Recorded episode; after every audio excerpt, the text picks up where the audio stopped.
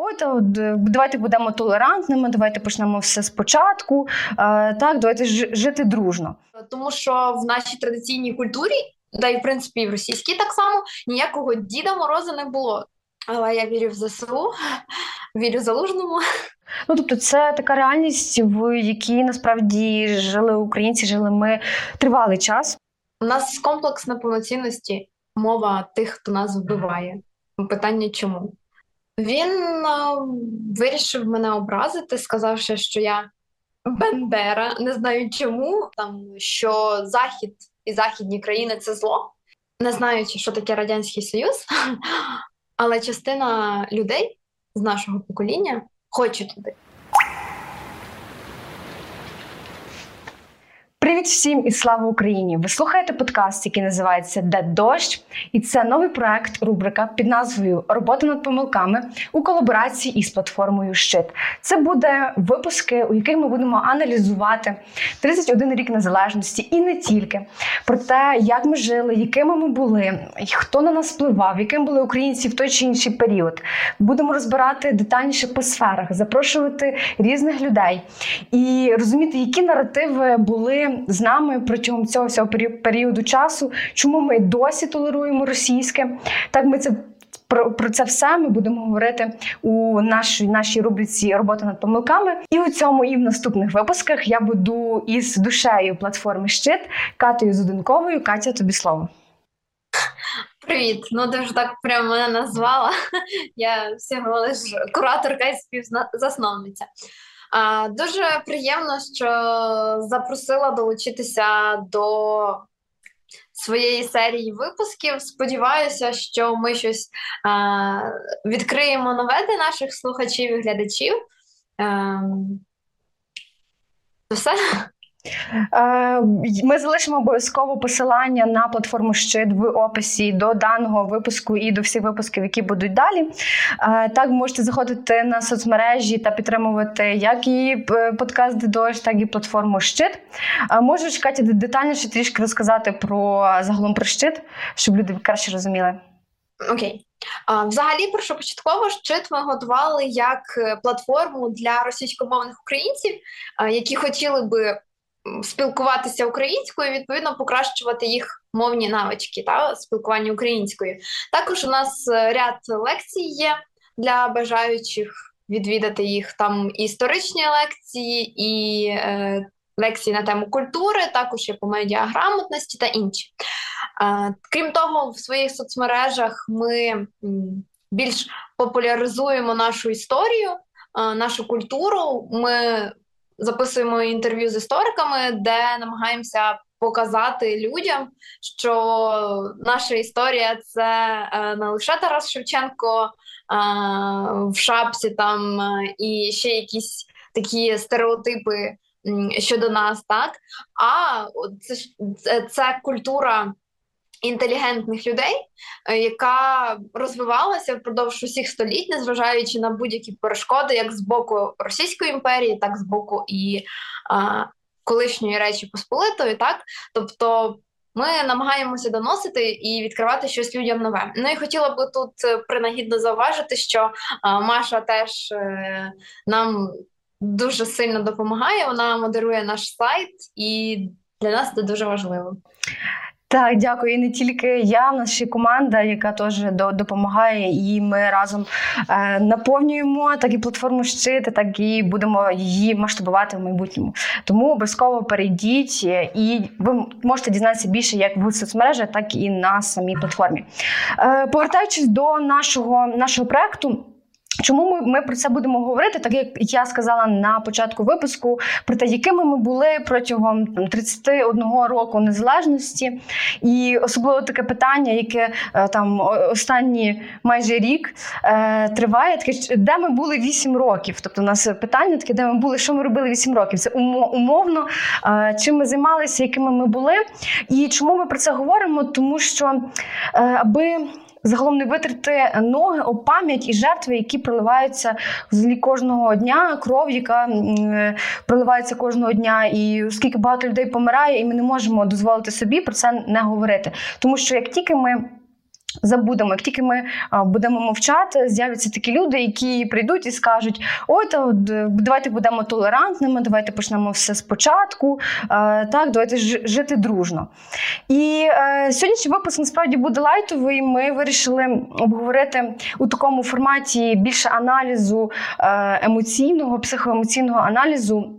Про те, е, що дивилися українці в період різдвяної метушні з початку незалежності України, тому що ми і зараз е, живемо е, в у такий святковий час.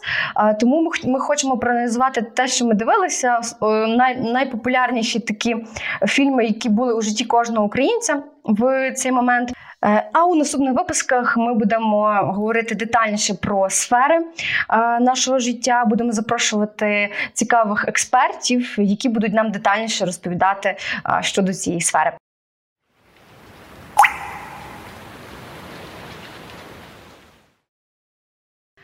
Загалом, аби розуміти більше детальніше, що ми дивилися з початку незалежності України, я все, все таки хочу е, розказати про те, якими ми прийшли до в 91 рік, тобто якими ми були протягом радянського союзу, тому що все таки з'явилися телевізори і в Україні, і люди щось дивилися.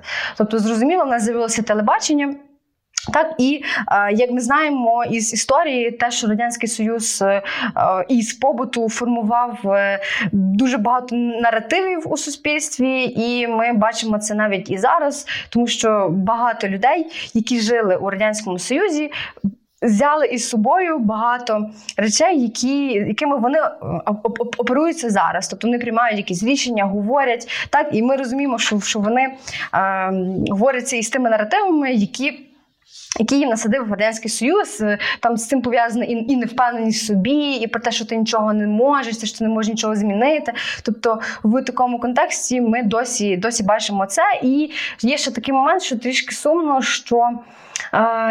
Такі люди зараз творять е, історію, так нашу сучасну, нашу сучасну історію, і там йде війна, і люди також із деякими наративами роблять якісь дії, і це також впливає на нас на нас сьогодні. І е, ну, здається, це що сьогодні, особисто мені здається, це дуже по-дурному. Те, що було е, раніше, ми зараз ніби дивимося, що це було дуже дуже давно. Типу, і ми вже такі прийшли перероджені. і все і все окей. Але насправді ми ж досі очищуємося від того, е, що що, що нам насадив радянський союз.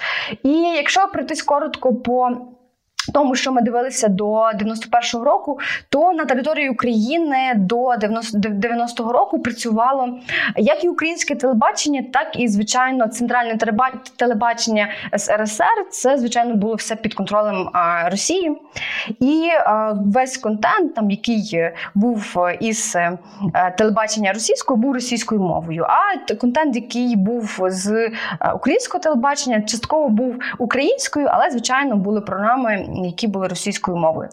І е, Оскільки е, дуже сильно були популярні телевізори, і влада використовувала е, телебачення як таку маніпуляцію для того, аби досягти якихось власних власних амбіцій. І дуже цікавий факт, що завжди, не зважаючи на те, е, який канал дивилися дивилися українці, українці, чи це було українське телебачення, чи це було е, телебачення з Росії, завжди о 9 вечора транслювалася головна їхня передача новин. Це була програма «Время», так де де не тільки показували велич того, що от ми класно живемо в радянському союзі, радянська людина. А там ми ми стараємося для вас і робимо все класно, щоб ви е, жили е, в там в світі е, найкраще і основне такі порівняння, які є досі, що Росія нам зараз насаджує наративи, що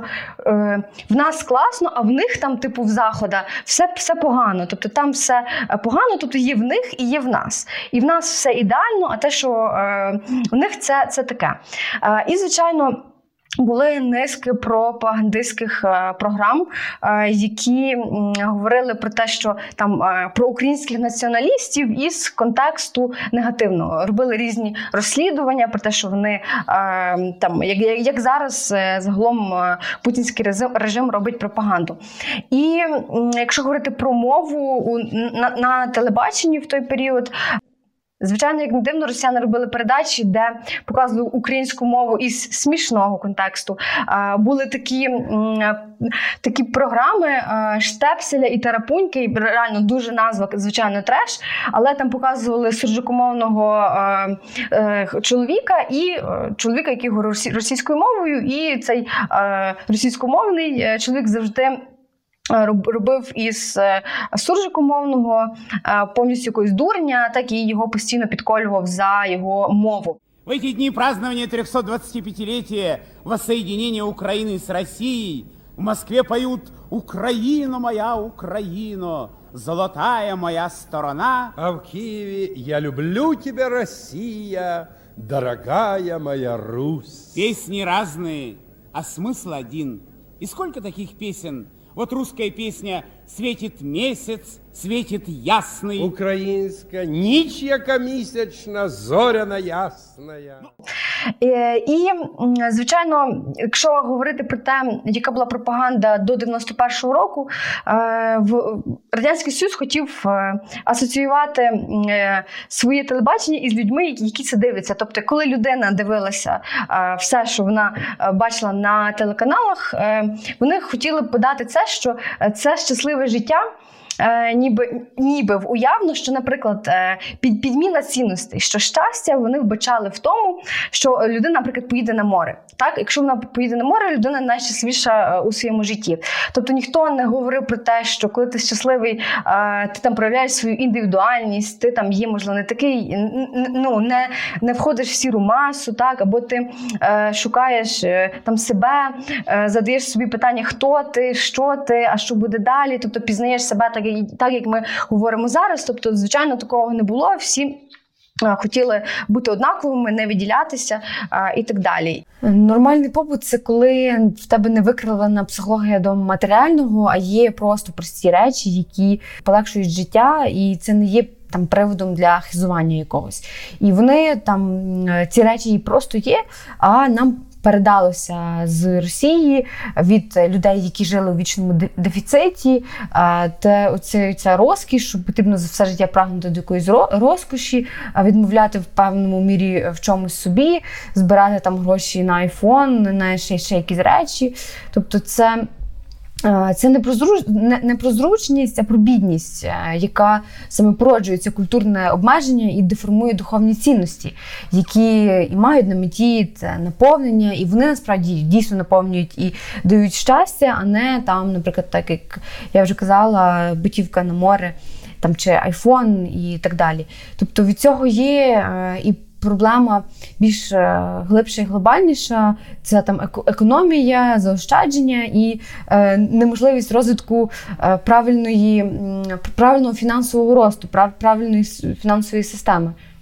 Тобто, тим, що там люди живуть матеріальним і ставлять це там на перше місце, ми збираємо по факту е, від себе нормальне життя, там розвиток, е, свій саморозвиток, е, і ставимо на пріоритет накопичення для якоїсь цілі. І коли ми там її досягаємо, то відбувається розчарування, і вона там не виправдала того шляху, який людина пройшла, і тих очікувань, які ставилися перед цим.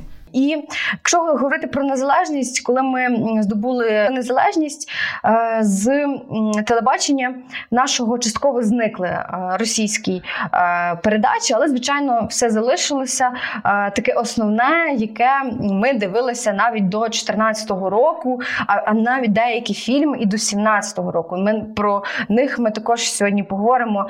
Особливо Катя розкаже детальніше про цей фільм і. Залишалися там такі фільми, як Операція і Іронія судьби, Єралаш, е, Спокійної ночі малиши і так далі. Тобто, це ці всі речі вони залишалися після незалежності. Але також ще цікавий факт, що була коли друкувалася програма е, телебачення, то ми бачили, е, що все українською мовою писалося тут програми, але все велося, звичайно, російською мовою. От і е, так як я е, е, говорила, російського російського контенту стало менше, звичайно. Коли прийшла незалежність, але приходили, почали приходити також американські та європейські продукти.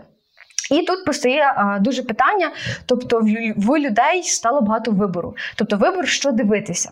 Так, і м, е, люди могли обрати там, що їм було а не тільки їхні всі ці програми. А, Щодо е, іронії судьби, в першу чергу, це треба. Якби мені здається, заглибитися трішки. Взагалі, якщо говорити про радянське телебачення, про всі фільми радянські, вони не мали такого великого різноманіття, так як навіть зараз там українське кіно. А якщо говорити про американське, то, то взагалі не порівнювані речі. І наскільки я знаю, там в радянському союзі було кілька крутих фільмів, які постійно крутили, від яких всі там фанатіли. Це це е, з досвіду мого, тобто з розповідей моїх батьків. І притягуючи це вже в незалежність, таким чином люди хотіли взяти якийсь той шматочок тієї країни, яка була, в якій вони почали виростати. Це така як ностальгія була. Вони дивилися і говорили: О, клас, та ми раніше в такій теж квартирі, е, квартирі жили. О, та клас, а там було щось те. Ой, блін, а це ж моє дитинство. Ну розумієш? Тобто. Це, типу, є ностальгія за папіни дочки і так далі. Типу, в деяких людей. Ну, типу. Так, ну я не скажу, що в мене є ностальгія за папіними дочками, мені це реально смішно, я не знаю, як я їх дивилася. Але от ну, щось щось із контексту цього, та є щось схоже. Мене скажу чесно і відверто, мене завжди дратував цей фільм, і коли там Новий рік вже підходив, да, ці всі свята різдвяні, і його крутили по телебаченню, і мама. Моя деколи його вмикала, хоча я не скажу, що вона прям фанатіла від нього, але ну, любила там подивитися та щось на фоні на кухні щось останні якісь приготування до нового року, і на фоні там вімкнути.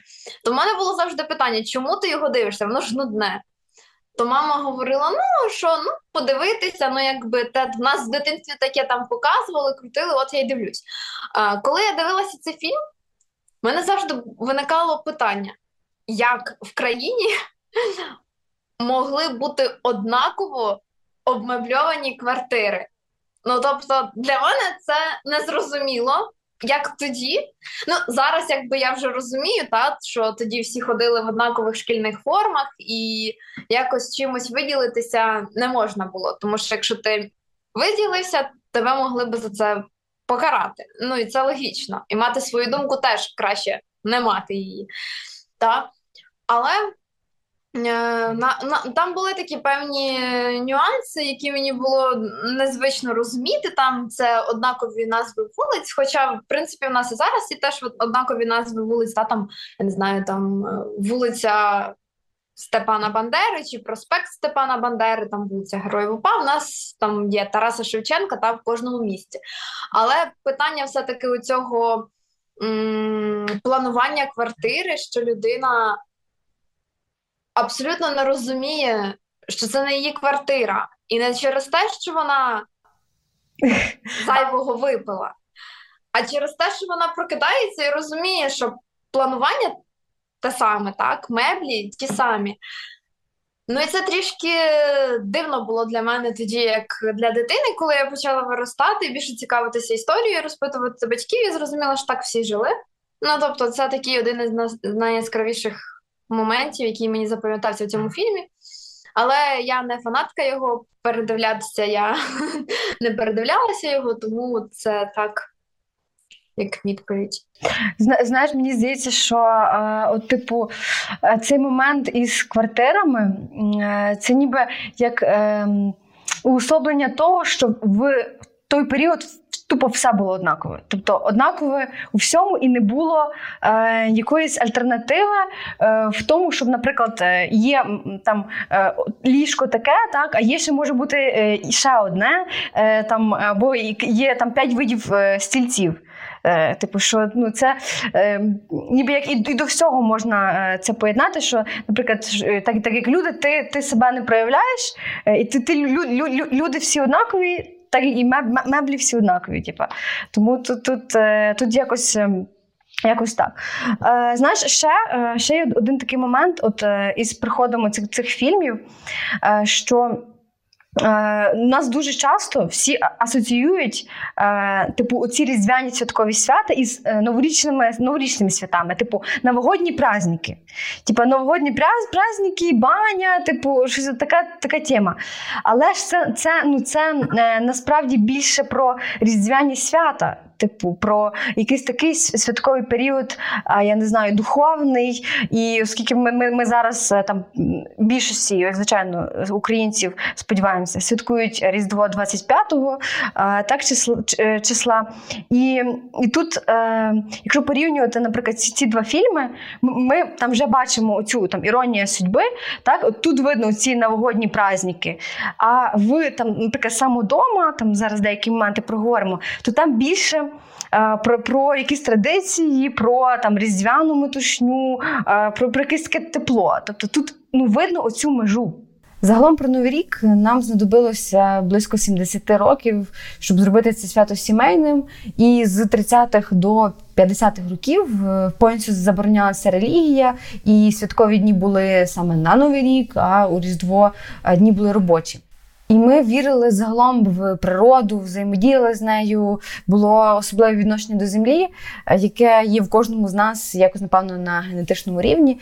І після цього було християнство, яке дуже класно і органічно прийшло в систему наших цінностей. І новий рік, який не сприймається багатьма людьми нового покоління, які не застали репресивної системи.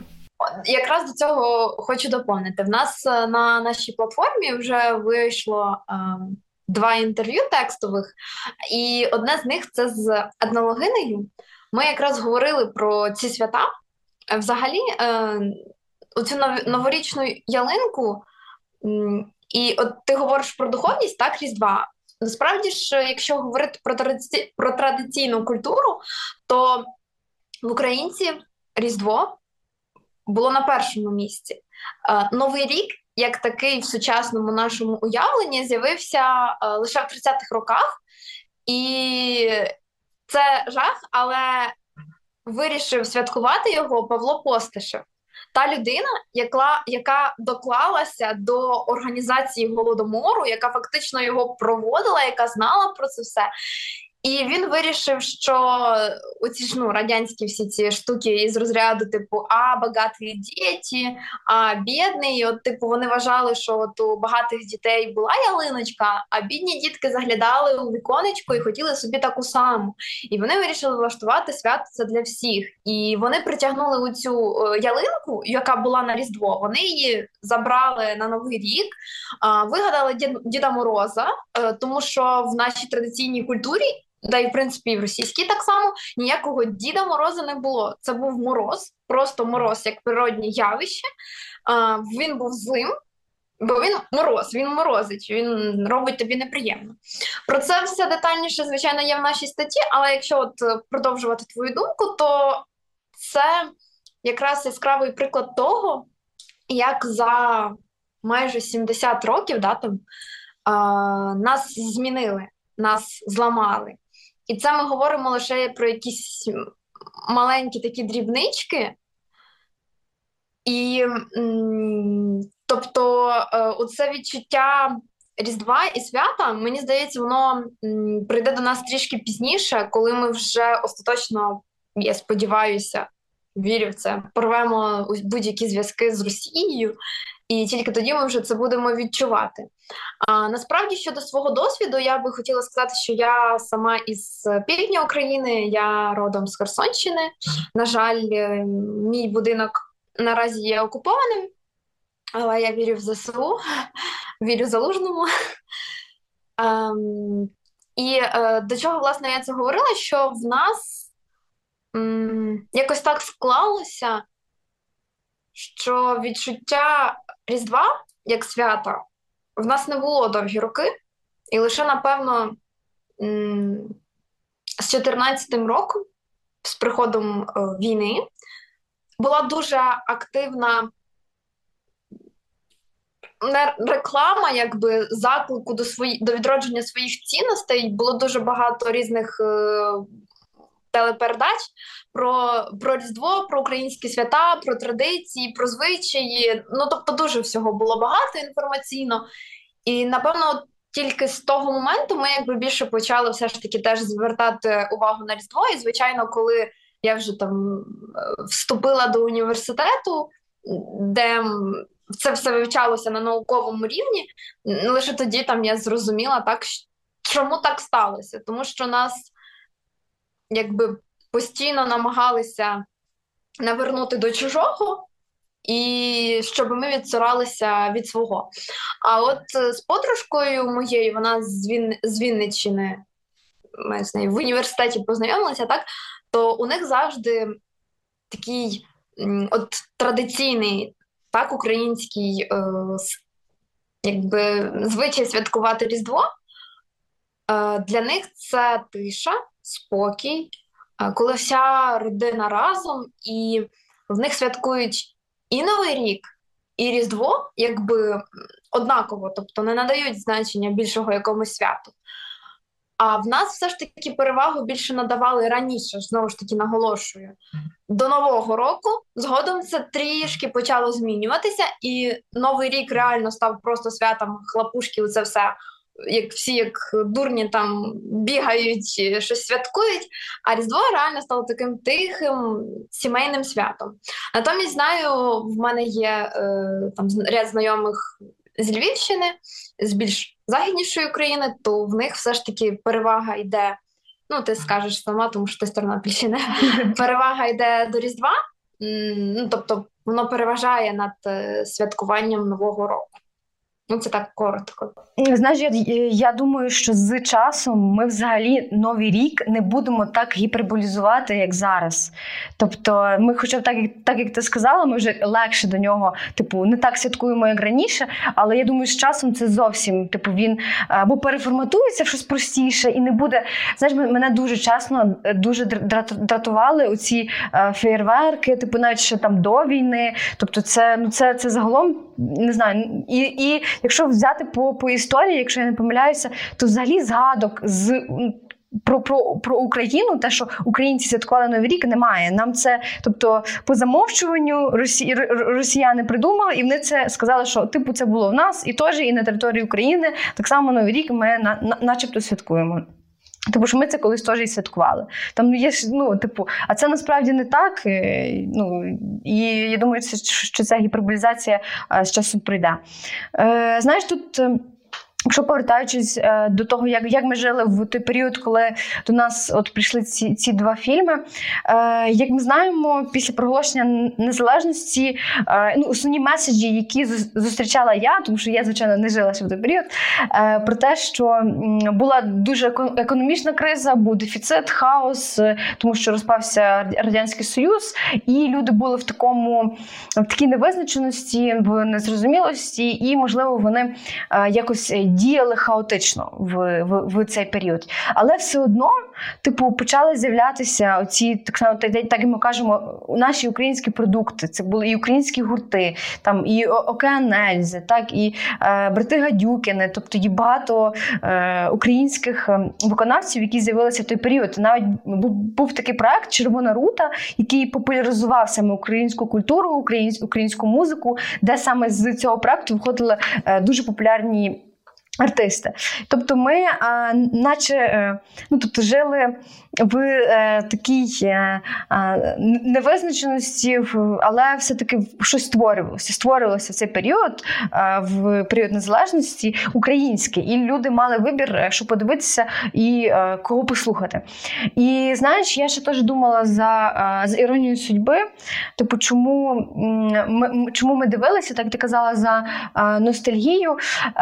Мені мені що люди в той період, але ми, ми цю іронію судьби, що по факту дивилися до 2017 року, тому що тільки в 2017 році заборонили е, трансляцію цього фільму, тому що деякі там деякі актори потрапили під е, санкційний е, список. І ми дивилися до цього періоду, і я просто бачила, як е, там мої родичі дивилися е, цей фільм, і вони просто сміялися, типу, з того, сміялися із безглуздості ситуації. Типу, загалом, вони, вони, вони е, е, тобто, бачили те, як хтось живе, і- вони асоціювали та та це і, е, росіяни, нам просто смішно з цього, але десь на підсвідомому рівні вони розуміли, що деякі речі були також і в нас. Тобто в той момент, але, але ми не могли там диви- дивитися там самодому і казати, о, давайте я буду прагнути цього. І якщо говорити за, за самодому, за моменти. Які були саме вдома, Е, я думаю, багато хто е, пам'ятає е, будинок, який, був в Кевіна та сім'ї, і який в них загалом, там був побут. От мене найбільше дивувало те, що в них в кожного були кімнати, і був великий дім на таку сім'ю. Типу, сім'я, хоча не дуже була велика, там ну. Окей, п'ятеро дітей це певно вже велика, них, але в них будинок прям дуже великий був. І в кожного була своя кімната. І якщо порівнювати з тим, що було в наш період, коли ми вже ну вже, вже дивилися цей фільм. В більшості українців були маленькі кімнати, тобто е, на кухні, наприклад, за якщо спільна вечеря, якась спільна сімейна вечеря, тобто не можна було там провести, е, тому що було дуже мало місця. А у фільмі ми там спостерігаємо, що вони разом там е, їли, так разом проводили час, і це було яка- якась їхня фішка. А в нас е, ну той період, на жаль, такого не було. Тому що самі квартири також були маленькими, і ще були комунальні квартири. Ну вони і досі є. Тобто, що в таких в квартирах жили багато сімей, де була там спільна кухня і так далі. Тобто такого якогось простору свого особистого, на жаль, не було. От і ще один момент е, з самодому. Який, який хочу виділити, це доставка піци. Е, тому що я теж, коли дивилася, навіть типу, цей фільм, е, як була малою, то мене теж дивувало, от доставка піци, можна, можна так замовити їжу собі додому, і тобі хтось її привезе. Тобто це якийсь інший світ. І я, коли там дивилася ці фільми, я була, ну я, я жила в селі, так, і я ну, зовсім не могла повірити, не могла зрозуміти, що таке може в нас бути. Ну, тобто, це якийсь інший зовсім світ, типу, дуже інший. Але і в нас в Україні доставка з'явилася не так давно. Тобто, це а, ну, почалось із, із 2000-х тільки доставка їжі, а аж так прям активно піца. Мені здається, що десь ну, останні скільки? Вісім років, може. Ну, може трошки більше, якщо не помиляюсь. Ну, десь так. Ну, тобто це такі, е, знаєш, основні, основні моменти, типу, для мене, що були е, такими, е, знаєш, щоб. Ти, ти, ти задумуєшся, як оцей період там фільм теж вийшов в 93-му році, в українських каналах, як люди, е, ну тобто, дивлячись це, е, ну не, не могли зрозуміти, що ми рухаємося більше більше в тому напрямку, і можливо нам потрібно щось переформатовувати. Тому що, як ми знаємо, це ну іронія судьби транслювалася до 2017 року. І, і тут, і тут, типу, ну до, до цього питання, знаєш, чому. Е, Чому ми активніше це, це, це не робили, аби провадити це в себе?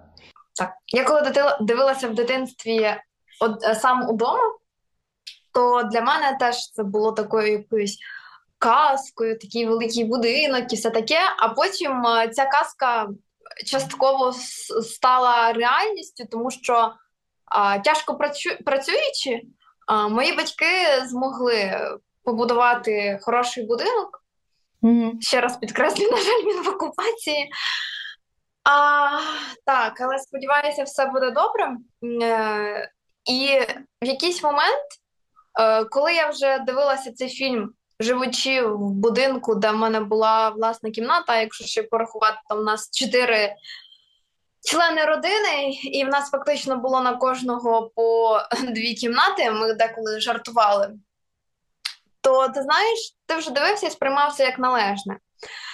Чому е, твоє питання, чому е, люди не хотіли рівнятися на краще? Ну, це доволі складне питання, напевно, це більш якесь психологічне.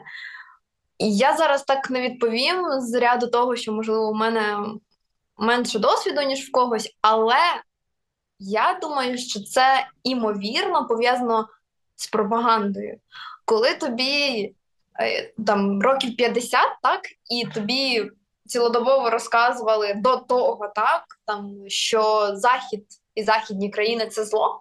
І взагалі буржуазія це все, це те, що нас знищить, то ти сприймаєш це відповідно так само. Ну, Тобто ти не сприймаєш їх як людей, ти сприймаєш їх як те, що вони знущаються над якимись нещасними робітниками, і на них заробляють гроші, і от потім так живуть.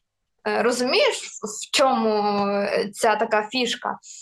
Ну, це я так думаю, що це так люди сприймали це. Як було насправді, я не знаю. Але те, що те, що ми за останні роки, роки стали жити так, як в сам удома, то це точно, і незважаючи навіть на війну, яка в нас, я все ж таки нагадаю, з 14-го року, так Навіть не з 14, можна сказати, навіть не з 14-го, а сотні років Росія винищувала Да, український так, народ. Але мається на увазі, якщо говорити про незалежність, так то е, я вважаю, що ну це доволі вагомий показник. Інше питання, що, що нам потрібно якось рухатися далі і не допустити тих помилок, яких ми зробили на зорі своєї незалежності, так, коли нам коли ми отримали, вибороли, здобули цю незалежність, так е, ми просто тримали її, дивилися на неї не знали, що з нею робити.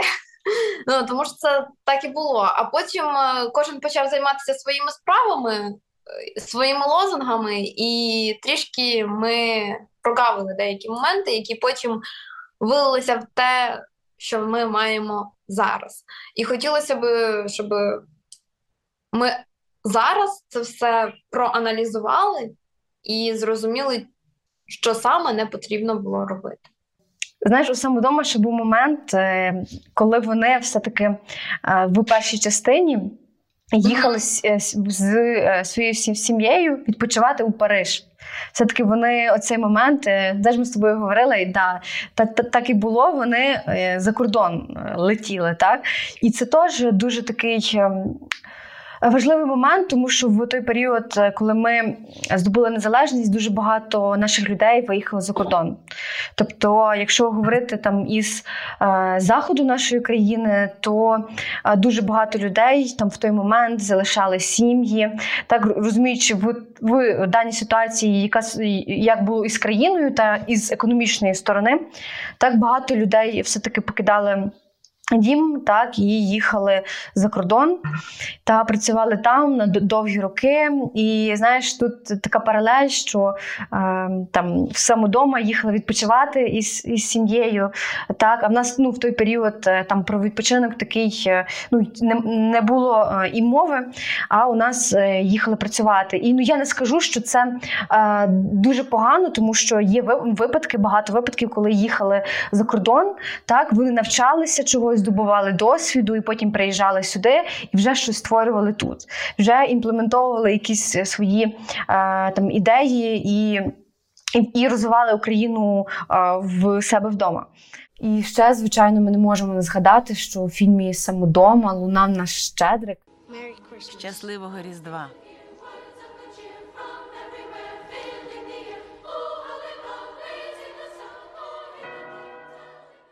І це насправді дуже, дуже символічний момент. Я думаю, всі, хто дивився там в період незалежності, там на початку незалежності цей фільм, то, то було як і зараз, якесь відчуття гордості, відчуття того, що ну, про нас знають, про те, що е, ну, українська культура, вона там за кордоном її визнають. От і ще, якщо говорити про побут е, з одягом, знаєш, коли в мене є картинка, я думаю, ми дамо на YouTube е, версії даного подкасту, е, що у, радянський союз, так коли, коли він розпався, дуже багато зникло магазинів. Коли ми вже е, отримали незалежність і почали е, е, з'являтися типу ринки, типу як в нас зараз вони є, де ти там проходиш і е, одяг можеш купити, там взуття, все ж хочеш. І почали з таких ринків стати багато, і типу тут теж також така паралель, що більшість там населення, е, можливо, там в, в селі, в селищі, ну в місті, звичайно, також це є. Що там вони купляли одяг, е, який був. Також дуже схожий, дуже однаковий. І е, є там картинка, де е, люди приміряють там е, одяг на газетці, так а продавець тобі там закриває якусь там шторку або там просто щось там тримає, так і ти міряєш одяг. Ну тобто, це така реальність, в якій насправді жили українці, жили ми тривалий час. Е, Так, тобто, це ну, тобто, ми повинні про це ну, говорити, проговорювати, аби аби проаналізувати те, що було з нами, так як і, і, і ти говорила. Ще один момент е, за їжу я говорила за доставку е, піци. Е, так, в нас типу також дамо картинку, що от момент якби самодома за супермаркети. Тобто ми бачимо момент, коли там Кевін йшов в супермаркет, там було багато різної їжі, він собі там все набрав, так і купив, що спілкувався із там людиною, яка на, на касі була, і потім і там шостими покупками і був такий смішний момент, коли вони всі впали, але це типу таке. Типу, ну те, що є багато продуктів він там міг собі там чи щось приготувати. Окей, він там, е, звичайно, е, їв е, типу швидко приготовлену їжу. Але якщо порівняти з тим, що було у нас, то у нас е, в той період е, було набагато менше продуктів, і люди довго, звичайно, стояли в чергах. І сама е, різнобарвність цих продуктів була дуже вузькою. Тобто там було там тільки молоко і тільки там один хліб, типу, і все. Тобто не заходили, наприклад, ще із інших країн там продукція. Так, у нас було там суто російське, суто те, що там виготовляли деякі фабрики у нас. І і, і все. І вибору такого, як е, там великого по такому не було. Якщо чесно, про вибір продуктів в 90-х я тобі не скажу. Не, ну, Я якось не можу сказати, але в Радянському Союзі так були дуже великі дефіцити. А от ну, про 90-ті так, на початку теж були проблеми. Ну, Це з того, що батьки розповідали. До речі, ще б хотілося згадати, що а, сам удома, там я не пам'ятаю, здається, в третій частині. А, Там такий є момент у головного героя а, є машинка на управлінні, тобто якою можна було керувати. Ну, то це була моя тоді мрія дитинства, і я пам'ятаю, мені тоді приніс цей подаруночок Миколайчик під подушку, машинку на управлінні. Це були вже, здається, початок 2000-х, мені, напевно, років 5 було. Я була безмежно щаслива. І коли ну, коли друзі побачили цю машинку, та, те, що я тоді була там сама файна дівка на селі, тому так, е, в нас це вже все з'являлося, але просто це було питання, напевно, якоїсь матеріальної частини, наскільки була спроможна сім'я купити це. Але мене все ж таки турбує навіть не те, чому українці дивляться ці фільми, ем, не робили аналізу. Мене турбує питання інше. Що те все, що ти проговорила про ці отринки, все це, в принципі, як на мене, це цілком нормальний етап розвитку. Тому що коли була величезна країна, де керувала так, от всі отак от ланки йшли да, зверху донизу, все було там як як, як конструктор, так, свого роду зібрано і кожен знав, за що він там фактично відповідав, як такі солдатики. То і коли це все падає, то відповідно починається хаос. І я вважаю, що 90-ті роки це були в принципі логічний період такої ну, якби відбудови, трансформації, приходу до нового. Але разом з тим, коли ми відбудовували та, економіку і все таке, ми чомусь дуже мало звертали уваги на освітні і культурні питання які вилилися в те, що наше покоління, так, вже народжене з років незалежності, не знаючи, що таке Радянський Союз, але частина людей з нашого покоління хоче туди. І от тут виникає питання: а чому?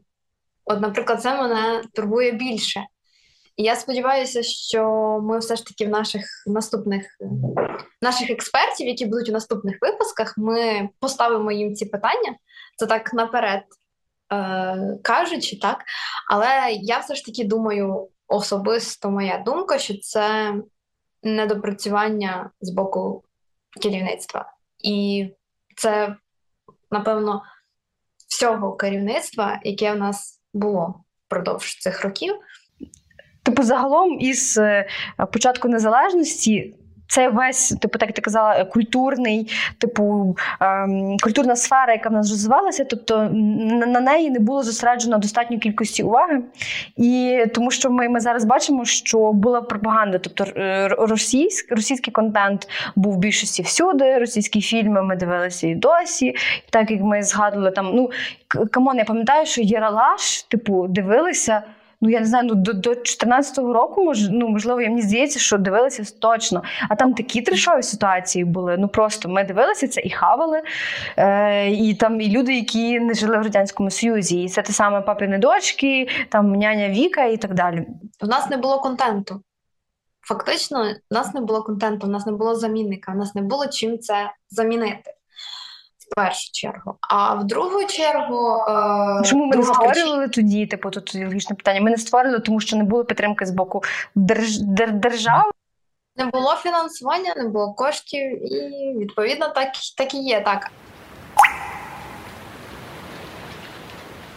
А ще е, щодо ці е, щодо мови, щодо цих питань, ну про це треба сказати. У нас комплекс неповноцінності і в деяких людей він навіть лишився зараз. А, Ну, слухай, Радянський Союз був всього лише 70 років, а Російська імперія була ще більше, розумієш? І згадаємо навіть усі ці заборони української мови, все це, як як виставляли українця. Ну, коротше, українець це такий був чувак. Алкаш із салом, не розумієш, іншого порівняння не було. І якщо ти говориш українською, то це ти селюк, це значить, ти тупий, це значить, ти такий смішний, з якого можна поржати. Га-га-га. Ну тобто, це так і лишилося. В деяких людей це комплекс неповноцінності дійшов і до сьогоднішнього дня. Це такий посттравматичний синдром, напевно, який треба лікувати. Так і я думаю, про це теж ми поговоримо в наступних випусках. Чому так? Чому ми досі не змогли це побороти? Ну це логічно, чому тому що період Російської імперії і Радянського Союзу був набагато довший, ніж період нашої незалежності. І тільки зараз ми починаємо відкривати якісь такі сторінки своєї історії для загалу говорити про це, е, про наших інтелектуальних людей, що наша література це не лише Шевченко, Леся Українка і Іван Франко, та яких виокремили в Радянському Союзі.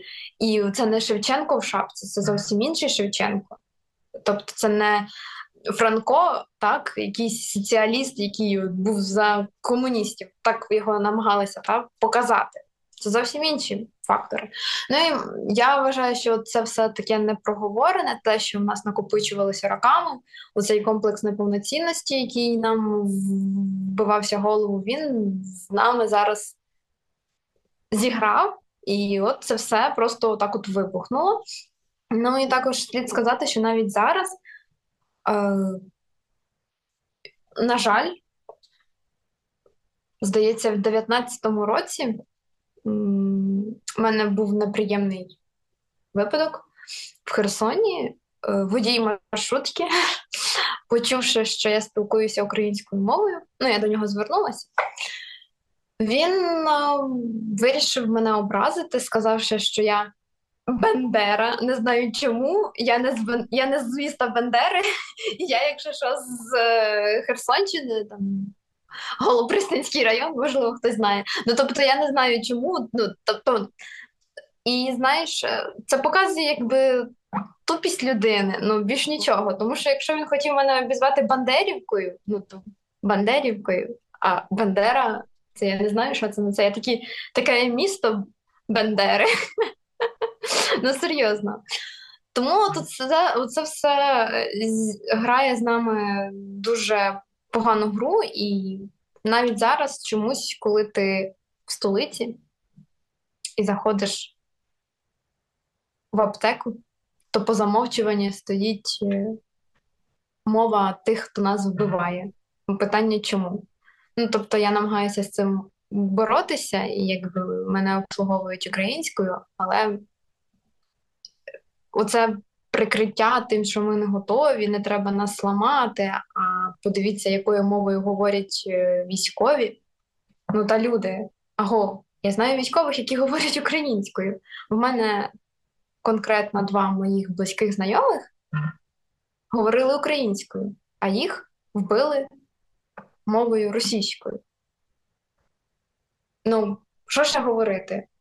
Для чого ви рівняєтесь на військових? У нас багато військових курять.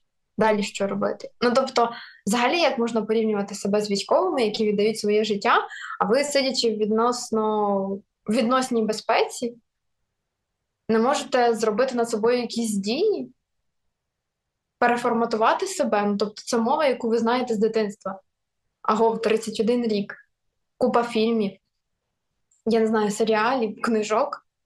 Ви чуєте її постійно. Ну це ж розумієш, питання в тому, що якби це якась бабуся 70-річна або 60-річна мені сказала, ну я би її зрозуміла. Але коли стоять мої ровесники, для мене це не зрозуміло.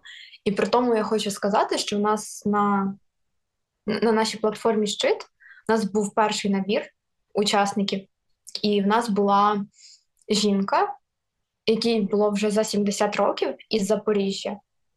Це просто чудова жінка. Вона настільки хотіла дізнатися щось нове, настільки все це практикувала. Ну це я просто була в захваті.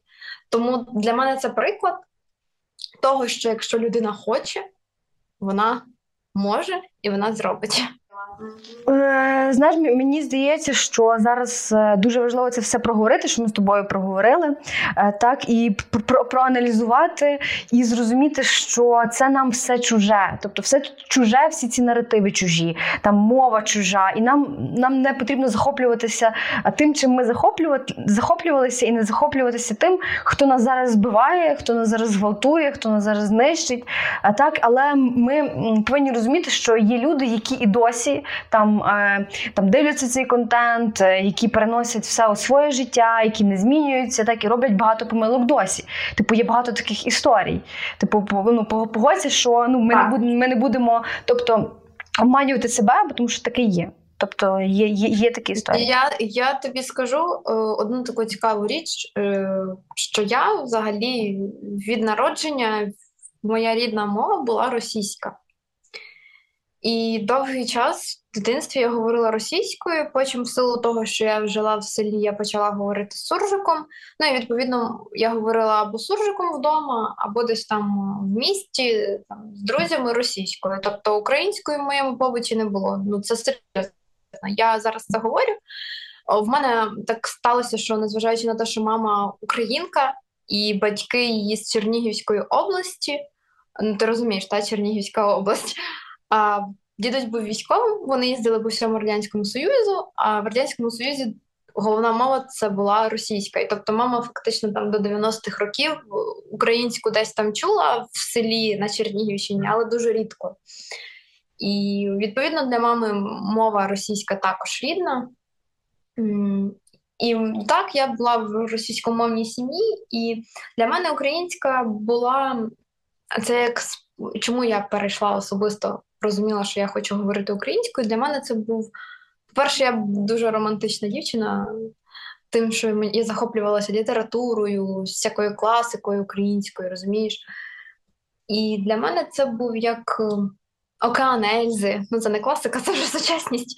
Океан Ельзи. Тобто я любила все українське, і для мене це був як спосіб довести іншим, що українська це не мова села, що це мова культури, інтелігенції, так, інтелектуалів. І, в принципі, я вважаю, що я з цим завданням впоралася на відмінно.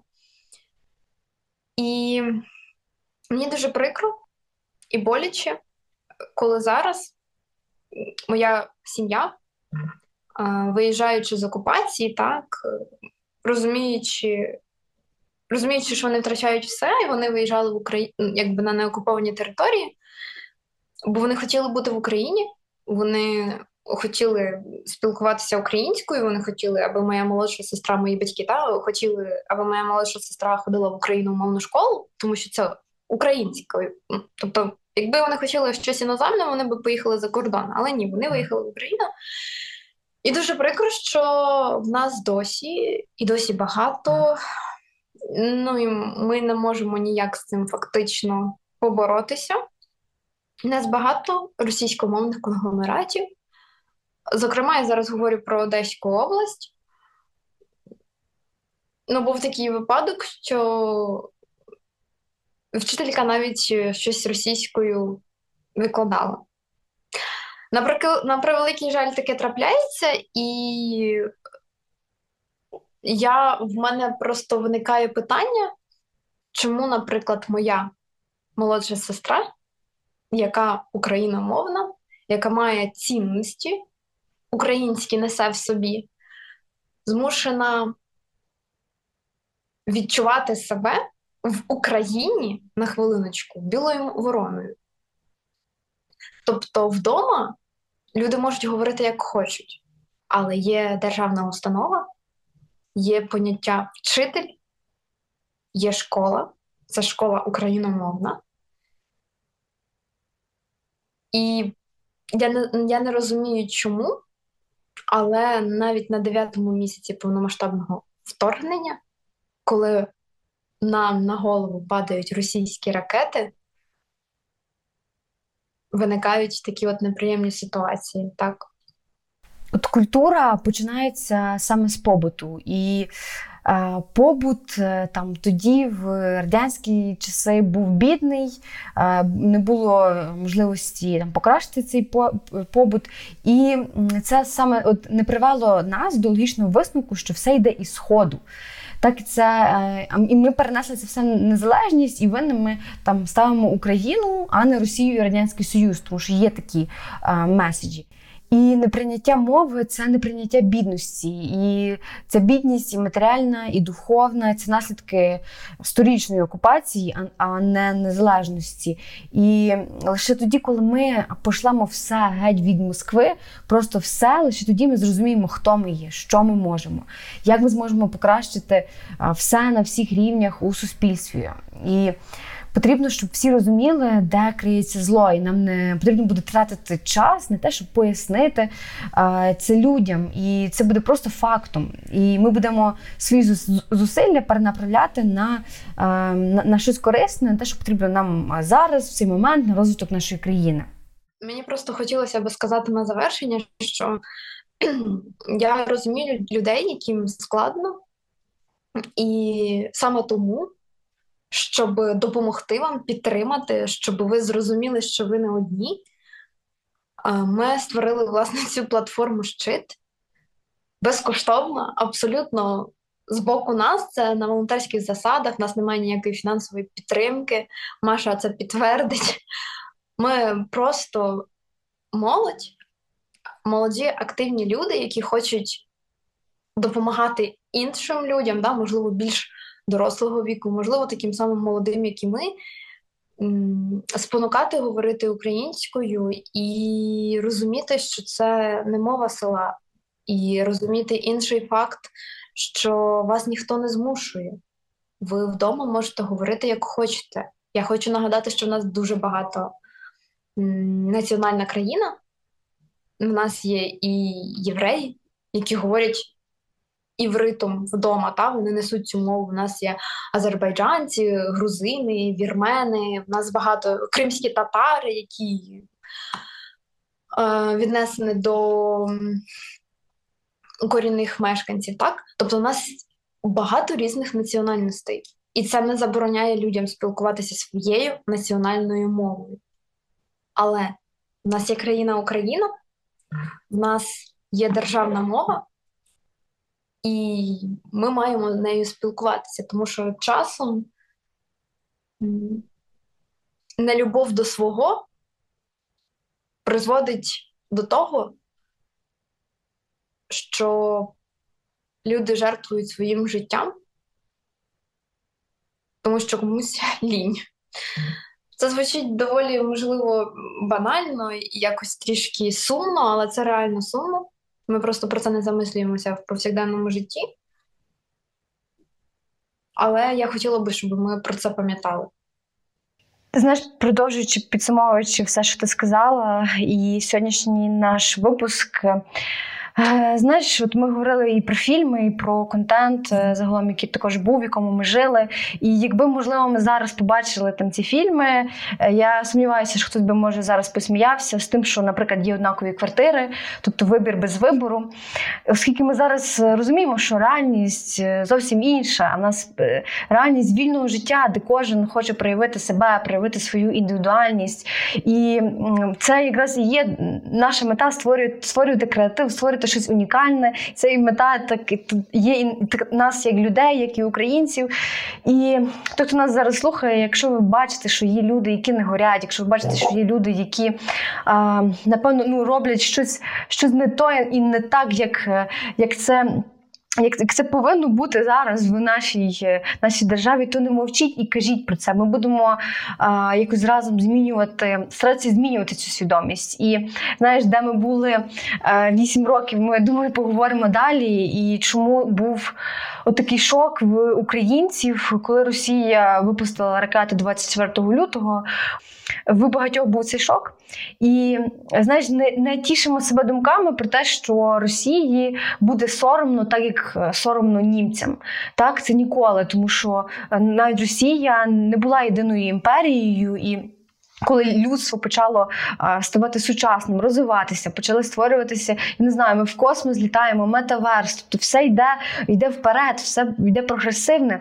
І кому в такий час е, зайде в голову так е, війна воювати? Тобто є такий, є, така статистика, що до 2014 року в Путіна падав рейтинг, а якість життя в росіян росло. Так, а коли рейтинг зріс в Путіна тоді, коли Крим був окупований. Так, і ось що потрібно е, ц- ц- цим людям, ось що треба цій нації. Тобто вони будуть нападати на нас через 10, 30, 40 років. Вони будуть лізти на нашу територію, і це, і це, ну, це ва- важливо проговорити. Адже зрозуміло, що єдине це, це єдине, що їм доступно. І якби їм було б щось цікаве, щось інше, то, то вони б відбувалися якісь внутрішні процеси, погодяться, і вони вічно будуть обирати диктатора, який, вони захочуть, щоб він завоював їм півсвіту. І вони не зміняться ніколи.